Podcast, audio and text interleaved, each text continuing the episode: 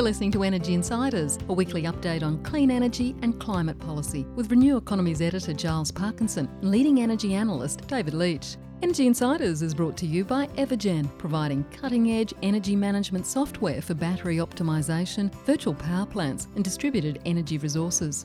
And Pylon, helping solar installers and retailers design high resolution solar proposals in minutes. Hello, and welcome to this latest episode of the Energy Insiders podcast. My name is Giles Parkinson. I'm the editor of Renew Economy, and joining me as usual is ITK Principal David Leach. David, I trust you are well. Giles, I'm well, and I'm sure all our listeners are eagerly tuning in uh, this evening uh, because of the big events going on, and what a great interview we've got to talk about what's happening in Queensland. Well, absolutely. Now, so Queensland has released its um, long awaited and uh, recently promoted um, energy plan. It is a remarkable switch from the state currently the most coal dependent in Australia to one that. Um, hopes to lead the country or at least lead the world or, or, the other way around. Anyway, we earlier today got to speak to the Queensland Energy Minister Mick de Brenni, and this is how the conversation went. Minister Mick de Brenni, thank you very much for joining the Energy Insiders podcast. Pleasure to be here on an historic day for energy in Queensland and, in fact, for the nation. Well, indeed, it's a it's a remarkable um, announcement. A ten year plan. You're aiming for eighty percent renewables by 2035. You've outlined a path to basically phase out coal power and what is, I think, the youngest um, coal generation fleet in the country. Uh, plans for 22 gigawatts of new wind and solar. A whole bunch of storage plan, plans that we'll get into. My first question, though, has to be how the heck are you going to actually build all this in time, given that your own documents suggest that you're going to have to treble or even quadruple the rate of um, installation that we've seen over the last five years? Look, that's an excellent question. Uh, this plan uh, is incredibly bold, uh, but it's also pragmatic. And so, one of the initiatives in the plan uh, is the construction of two training centres uh, for the workforce that we know that we'll need. In fact, independent modelling shows that uh, the supergrid, uh, this is the backbone infrastructure that'll connect all of these assets, move power around Queensland, will require 64,000 uh, jobs to be created uh, by uh, 2040. that's extraordinary, but we'll be training 570 uh, electricity sector workers in those two new training centres. The plan also commits our government, with my colleague, the Minister for Employment and Training, to develop an energy sector workforce plan. We know that uh, our TAFE system will play a big role in that. Uh, just next week, uh, we'll open the Renewable Energy Training Centre. Uh, that is being uh, managed by the Electrical Trades Union uh, and its industry partners uh, out at uh, Pinkenba. We'll also be opening the Hydrogen Training Centre of Excellence uh, in Beenleigh very soon. Uh, and so we understand that there are uh, market capacity uh, challenges. that's why, in the development of this plan that has been over a year in the works, we've already started progress on initiatives like the Borumba pumped hydro. So uh, for months now, we've had teams out uh, doing the exploratory uh, drilling. Uh, we have been working in the background. Uh, that's why we uh, announced the um, the commitment to Australia's largest publicly owned wind farm on Monday. so we're not starting from a, a, standing start. We have been making really significant progress since we took office in 2015. what this uh, announcement uh, delivers today is really the start of a, a massive ramp up. Uh, the $62 billion of investment uh, supporting uh, the rollout of the Queensland supergrid uh, for us uh, is uh, very similar to the sorts of pioneering initiatives that we've seen uh, in the first many hundred years of our nation, things like the railways, the construction of the national highway. and when you look at the uh, announcement of the Pioneer Burdekin pumped hydro being the largest scheme of its type uh, in the world. Uh, it really uh, takes you back to you know 1948 when uh, Ben Chifley announced the construction of uh, Snowy. That came uh, as part of their initiatives to start the reconstruction of the nation after World War II. Mm. and this is of, of, an even larger scale than that. And so we'll work hard, but I think you know attracting workers and businesses to Queensland to build the Queensland supergrid uh, will be easy because people will be inspired about being part of uh, this nation building infrastructure. They know uh, that without delivering the Queensland supergrid, uh, the nation can't achieve its emissions reduction targets. Uh, and so I think people are lining up to come to Queensland. We've got a great lifestyle, we've got a really comprehensive plan. Uh, people want to be a part well, of it. Well, I, I hope you're more successful in, in attracting workers for your um, supergrid plan than Byron Bay is in attracting baristas to its coffee shops. Um, well, this is slightly, um, slightly more meaningful work. well, I don't know. In the, in the, morning, one could be very desperate for a coffee. um, it's um, it's very much in line with the integrated system plan, which I think has reassured a lot of people out there, and it hasn't fallen short of that. I'm just wondering what the sort of the genesis of this was, because you had a 50% renewable energy target since 2015. I mean, making you know, in reality, quite slow progress towards that. What suddenly sort of jolted Queensland into action was it was it seeing the ISP and going, oh golly gosh, we better get our act together here and catch up with this, or was there other sort of drivers within the state, the private investors, all these big green hydrogen plans that you just guys thought, yeah, we really want to sort of push this as far as we can go, because the conversation up to now in Queensland seems like we don't want to close coal early. Well, I think there's been a, a number of factors that have led to uh, this decision um, to uh, commit this plan. So it was in June uh, last year in Townsville that the Premier uh, commissioned myself and colleague ministers to develop this plan. Uh, we wanted to not just announce targets, we wanted to actually demonstrate to uh, to industry, to citizens, uh, to the community that we could actually deliver it. Um, but here in Queensland, we have seen natural disasters uh, at increasing levels of severity and frequency. Um, for those that uh, don't live in Queensland, we experienced just a couple of years ago some of the most extraordinary firestorms rip through parts of Queensland uh, that uh, that uh, anybody could ever have imagined. They were the sorts of things that you see from uh, you know, the United States or uh, you know, Europe, uh, and they were here on our doorstep. Repeated floods that we've seen uh, devastate uh, our, our, our uh, east coast again and again have been revisited uh, upon uh, Queensland uh, too many times. and as well as that, we have seen the customers of our government owned corporations, our big generators that have been primarily relying on coal fired generation, demanding low emissions electricity. And so, with all of those factors on our plate, uh, it was clear that the time uh, was right uh, for us to um, uh, develop this plan. And the announcement today um, that has been at the same time uh, welcomed uh, by the Queensland Resources Council, the WWF, and representatives of the workforce in the ETU. So across industry, the conservation movement, workforce, and community. demonstrates that the, the time was right. clearly, uh, citizens of this nations and global citizens know uh, that we must take action on climate. They know that we've got to do something about the cost of living, and, and clearly, uh, the the pathway to more affordable electricity is through more renewables. And they care. Uh, Australians care about protecting each other, uh, and this plan really takes action on all three of those values. Minister, I wonder if you could just talk a little bit about the financing of it generally and where you expect the money, like roughly what uh, percentage of that 62 billion.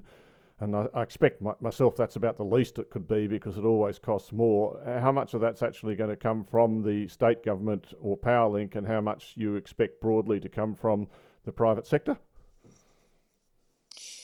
So public ownership is a really key factor uh, for Queensland, as as you all know. It's what's uh, allowed us to return uh, dividends from our uh, government-owned corporations uh, back to citizens most recently with a $175 cost of living rebate. Uh, but it's also what allows us to take a really orderly uh, approach uh, to this transition. Uh, it's also helped us um, define the value of the supergrid and put those cost estimations around it. and so we've been working across the last 12 months with our uh, technical experts from within inside those uh, government owned corporations, uh, as well as uh, independent uh, entities. We're pretty confident in those costings. In terms of what government will build, own, and operate, so we'll be entirely responsible for the financing of that. Our transmission system will be remain entirely publicly owned. Uh, and so that will be uh, funded in the, the ordinary way that transmission projects are. And today's announcement of the plan will see these projects move uh, right up the list uh, in the ISP. Uh, in terms of uh, distribution, that will remain uh, entirely publicly owned, so uh, funded in a similar way.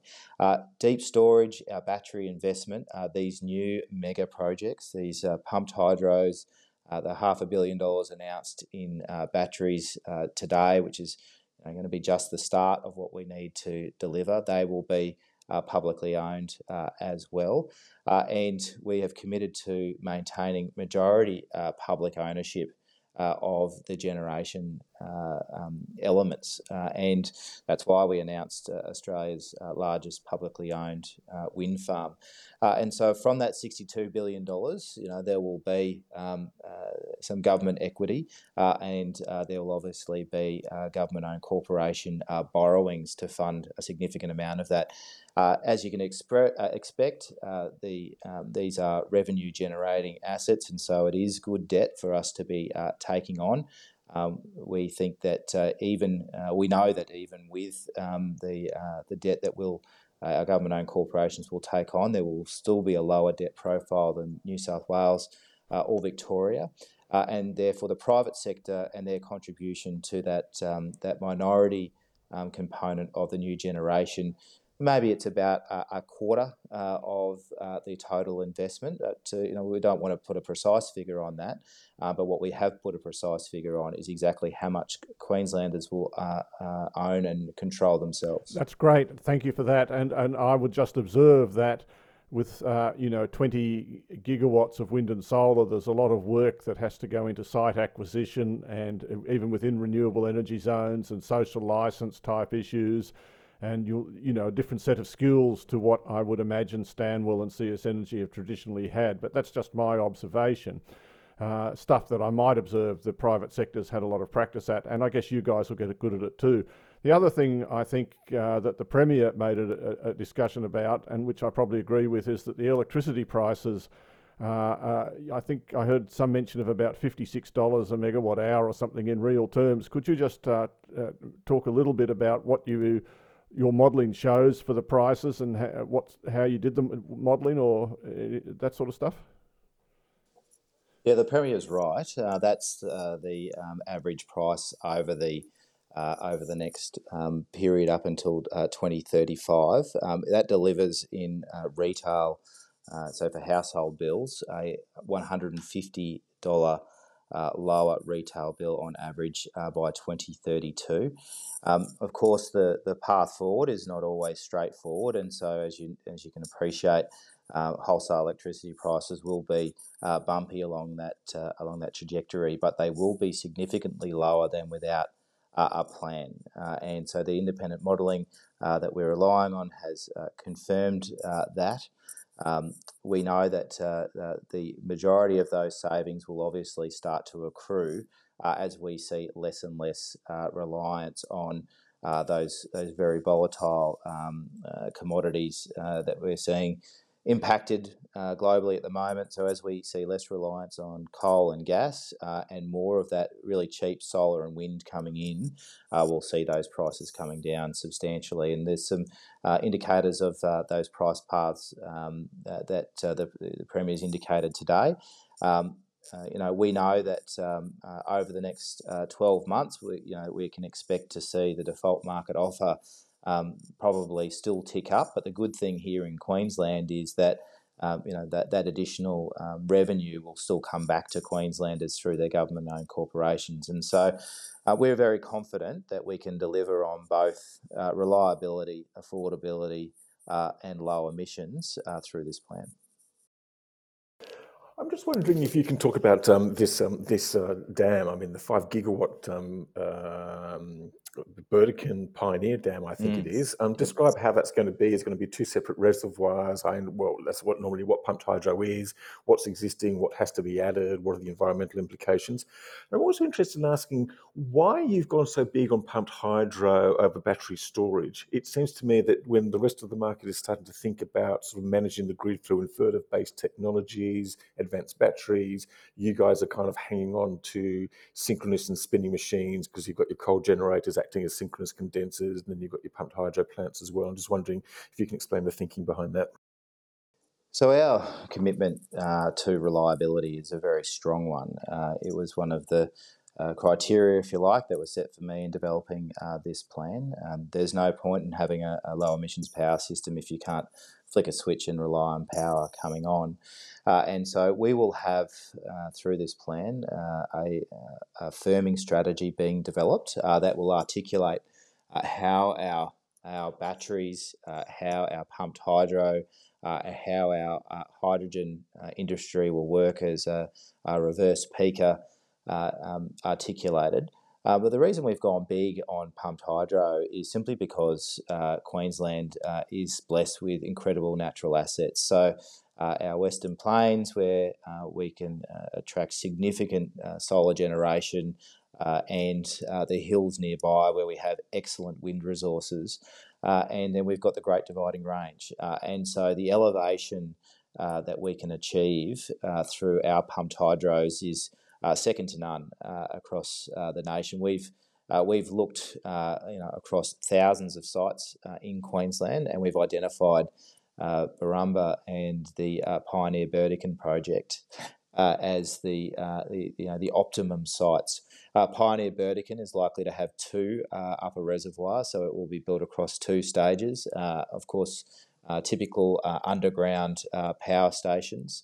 Um, really importantly, these sites have been chosen as well uh, for their um, uh, um, low impact uh, on um, communities uh, and low impact uh, on environmental and protected areas. So neither of these projects will see inundation of national park. Uh, they won't see uh, impacts of uh, significance to towns or cities. There will be uh, some properties um, impacted in uh, the Pioneer uh, Burdekin region. Uh, they are um, farming properties where there's typically been sugarcane and some dairy farming occurring. we're working with those landowners at the moment. the resumptions for those, um, I think, will be um, not out of step with what was has occurred for other infrastructure uh, like roads, etc., uh, in that region uh, of late. And so we're very confident we'll be able to get through those. Uh, neither project will impact uh, on um, uh, environmental low flows through their their their tributaries and in the rivers in, to, in which they flow. In fact.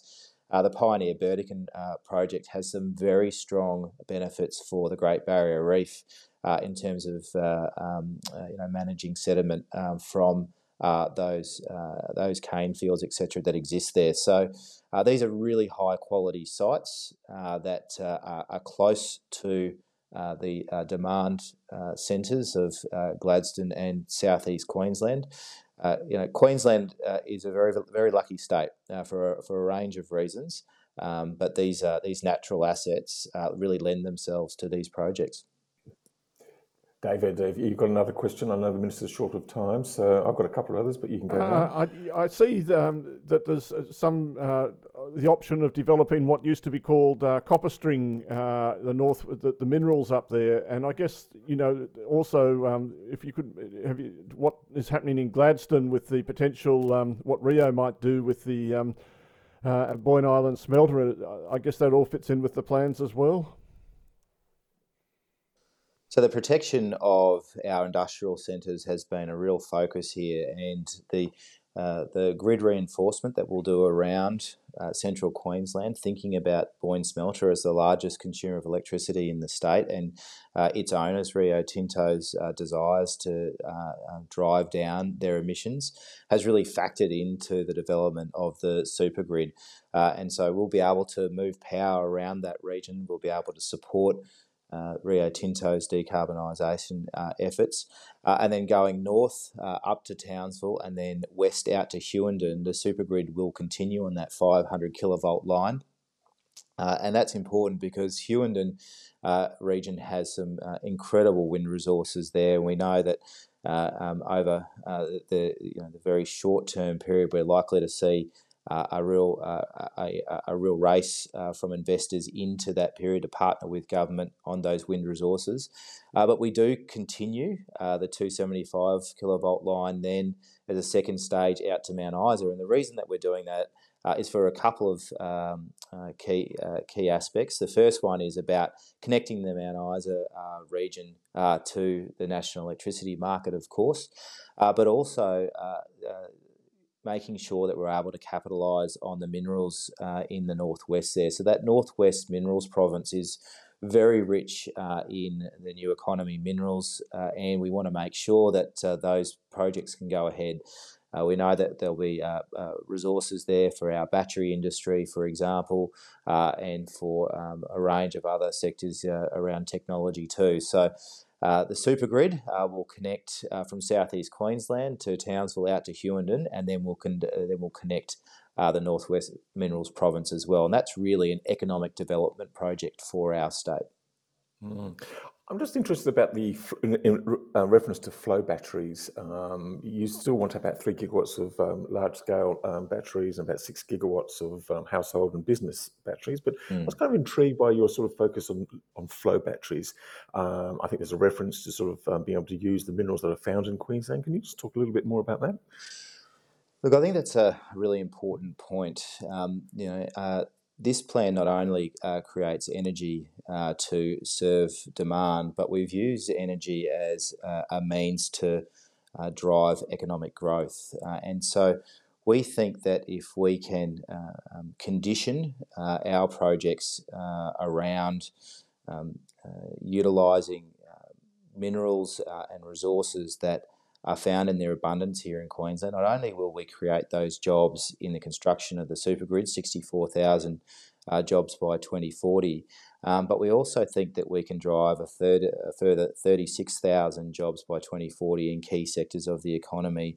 Uh, than uh, we would have been able to do without a plan. That means very significant uh, increase to our, our gross state product. It means that we drive wealth in households estimated uh, um, by 2035 that households will be $10,000 per annum better off simply because we've created stronger industries and, and better jobs. And so driving a, a, a storage strategy and a firming strategy that relies on uh, minerals that are found in abundance in Queensland helps stand up that resources sector. And so our Buy Queensland procurement policy, which has been very successful, we've had in place since 2017, has been a big part of our economic success story and our jobs story.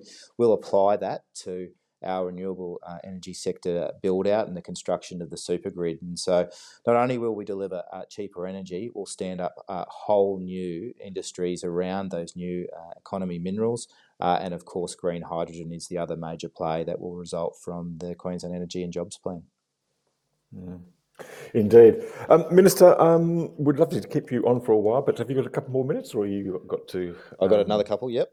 Go to, uh, yeah. could, could, I, could I then quickly just ask about uh, behind the meter? Uh, sorry, Giles. Uh, you know the, the households that actually have done so much to uh, how how do they fit into this plan, and uh, what what's their do they have a different role in the future to what they have now? So Queensland households have played a really significant role in the um, the the recent success uh, of our renewable energy story. Of course, Queenslanders uh, and their households are the largest electricity generator uh, in the nation at around uh, four gigawatts. In fact, uh, last Monday, uh, fifty four percent of Queensland's electricity came from solar. And so we expect to see the growth of rooftop solar continue. Um, but we know that to enable that to happen, uh, we have to invest uh, in the distribution system and we have to invest uh, in storage. And so uh, we, that's why we'll see the uh, the community batteries rolling out across the state. There'll be some that'll be at substations. There'll some uh, that'll be at at other public infrastructure. There'll be some that will be on power poles running down streets as well. So across a range of sizes. We know that the the best way for us to support more people to put solar uh, on their roofs is to have uh, somewhere to store that. And so uh, our plan will start to roll that out. Um, the plan also uh, delivers a placeholder in terms of a range of other initiatives that will support households that we will announce. Uh, in the near future, and so I'm looking forward to the Premier making those uh, announcements. But ultimately, the best way that we can support households to reduce their cost of living uh, is to continue to put pub, uh, downward pressure on uh, electricity prices. And the best way that we think to do that is to maintain public ownership uh, of the system. Uh, instead of seeing hundreds of millions of dollars or more uh, leave our state in terms of shareholder returns, we see that money kept back here in Queensland and returned to Queensland households in terms of uh, asset ownership dividends, etc. In fact, uh, over a billion dollars in uh, electricity and energy rebates in just the last few years to Queenslanders. So Queenslanders will continue to play a very strong role, and we look forward to now that we've uh, announced, you know, the the real backbone of our energy transition, the uh, the Queensland Supergrid, uh, and uh, outlined that pathway forward, um, the the bringing forward and extending of our of our targets um, the legislation of those, the le- legislating our job security guarantee, and we've locked away those key initiatives. Uh, we'll start now over the, the near term uh, to start making further announcements about how we'll support households and how we'll support small business in particular uh, to continue to play a, a very significant role. Well, Minister, we do have many more questions, but we understand that your time is pressed, and we do thank you for your time today. Um, once again, congratulations on the announcement. Um, good luck with the rollout, and thank you for joining the Energy Insiders podcast. You're very welcome. Cheers. Thanks for having me. And that was Nick de Brenni, the Queensland State Energy Minister. Look, um, David, I don't think Queensland is going to be leading Australia because I think South Australia is well ahead of it. I don't think it's going to lead the world, um, but it is a hugely significant um, transition announcement from the state government, and I think they should be applauded. Do they have the advantage of public ownership? Uh, I think it's got its pluses and its minuses, and like anything else, it's uh, not. It, they, may will make the public ownership uh, work for them. I think at the very least, they have the ability to control the timing of the coal exits, and and uh, that is very helpful. Uh, you know, the cynical part of me wants to talk about the, the, the big dam, you know, as opposed to the big banana or something, but uh, I think overall, this is a. a They've actually got both. They've got a, they've got a big banana range wind farm and a big dam. if it's in Queensland, it has to be big. But uh, look, I think it's a terrific plan, uh, really, in terms of its scope. And what it does, it may not lead the world, but it will allow Queensland to take the place that I think its natural resources really entitle it to uh, because it has got such great wind and solar resources. The only thing it doesn't really have, mostly where it's needed, is is the hydro directly, but they can certainly uh, build the dams. And I think we you'd have to mention the politics uh, because a lot of the investment uh, and the sorts of investment like building dams is stuff that North Queensland and Central Queensland will be able to relate to very easily. And so the fact that the coal is going away, you'll be really able to point to a lot of investment and a lot of jobs uh, in areas uh, that, that matter to those people. Absolutely, yeah. I do wonder about their commitment to these sort of spinning machines and synchronous condensers, um, you know, which um, these coal generators will become, um, and sort of not sort of embracing so so wholeheartedly the um, the advanced grid inverter technology. But anyway, but it's interesting as well that they're really looking to the future of manufacturing in Queensland. I mean, they've they can see that their two biggest energy consumers, um, the Boyne Island smelter, the Sun Metal zinc refinery, want to go zero emissions. They've got people like Andrew Forrest and a whole bunch of others just were saying, let's build multi gigawatt scale wind and solar. So really, to do anything but this and prepare the um, prepare the groundwork for this transition would have been irresponsible. Um, but it is fantastic that they've actually come on board and they've given a very specific closure dates for all the state-owned generators, and that's really quite remarkable considering where they've come from. Uh, absolutely, Giles, and, and you know it's a it's a well developed plan. I think when they originally set the uh, fifty percent target, that was kind of a you know it might happen or it might not. This is much more. We're very committed to what we're going to do. It's going to be legislated. And uh, look, there'll be tons more opportunity to talk about that. Uh, what else has caught your your attention this week? Well, I think the Victoria um, um, energy storage target was really interesting too, um, unveiled by Lily D'Ambrosio um, and um, and the Premier um, earlier this week. 6.3 gigawatts. particularly interesting, this new big battery that's going to be built in Kerang, the old uh, rhombus of regret. And what's interesting about that is that this battery has actually won a tender set by AEMO to provide system strength for the grid. Now, system strength has traditionally been um, delivered by coal generators and gas generators. In South Australia, they've already moved on to having synchronous condensers, which is really a 50 year old technology, spinning machines that don't burn fuel, but they're kind of one trick ponies. And what's really interesting about this battery is it's kind of like it's it's sort of come across, you know, it's, it's broken down another barrier to the 100% renewable grid that we now understand that we can achieve. Um, and by providing system strength with battery storage, and of course, it can still do all the other things that it can do, arbitrage and FCAS and, um, and what have you. So um, that particularly caught my eye.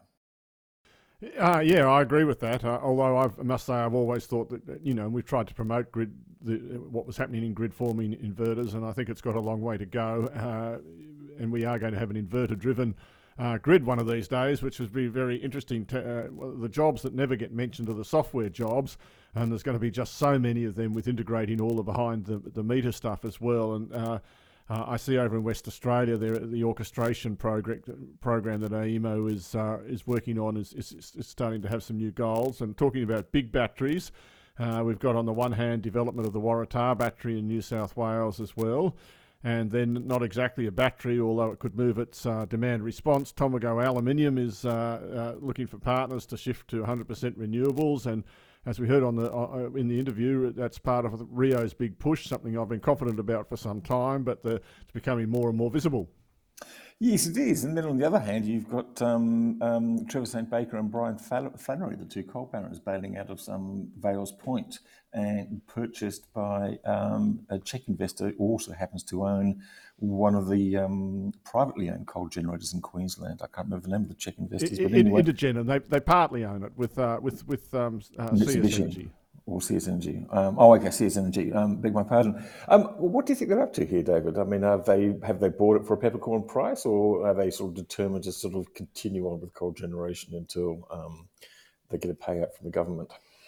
Look, I want to give a credit to the Financial Review's uh, Neil Chenoweth. I hope I pronounced his name correctly. Who is one of the best. Uh, uh, uh analysts of accounting uh, statements that that exists in Australia, uh, kind of wasted at the Financial Review, in my opinion.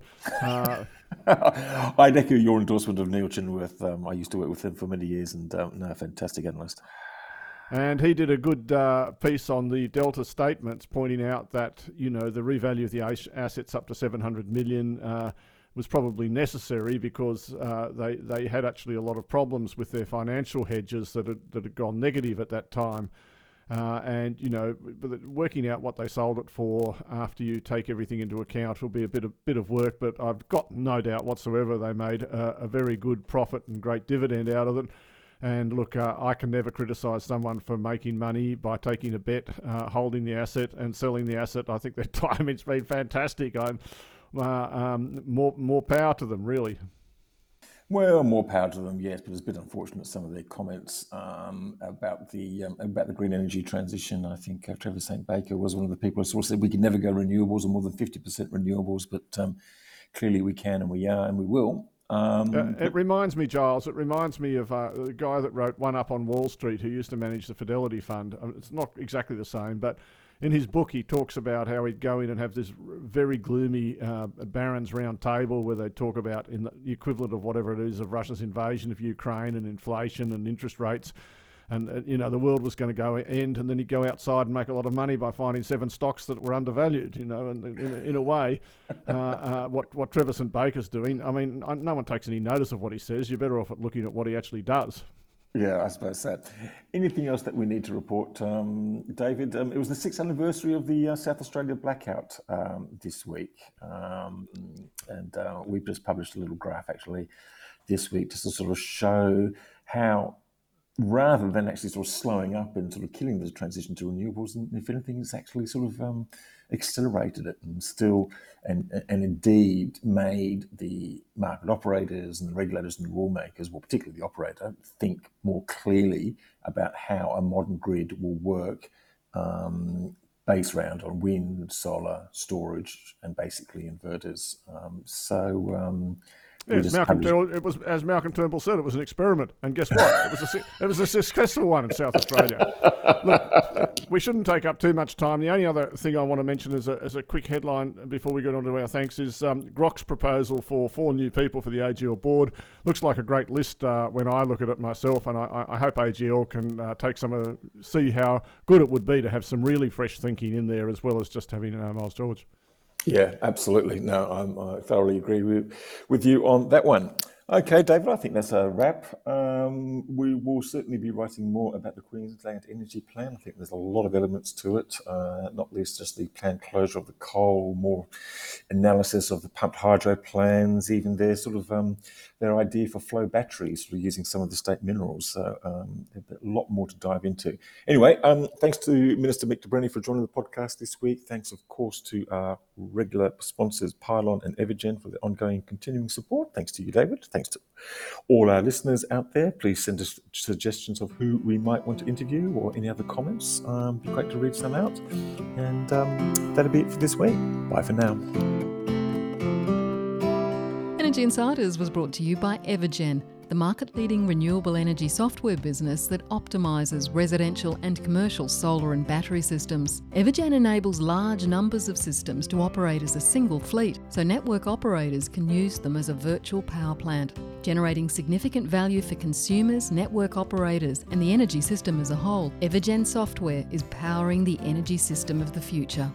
Energy Insiders was also brought to you by Pylon. Pylon provides easy to use solid design software for installers and retailers with pay as you go pricing, no monthly cost, and no locking contracts. Join Australia's top solar companies who trust Pylon to design high resolution, CEC ready solar proposals.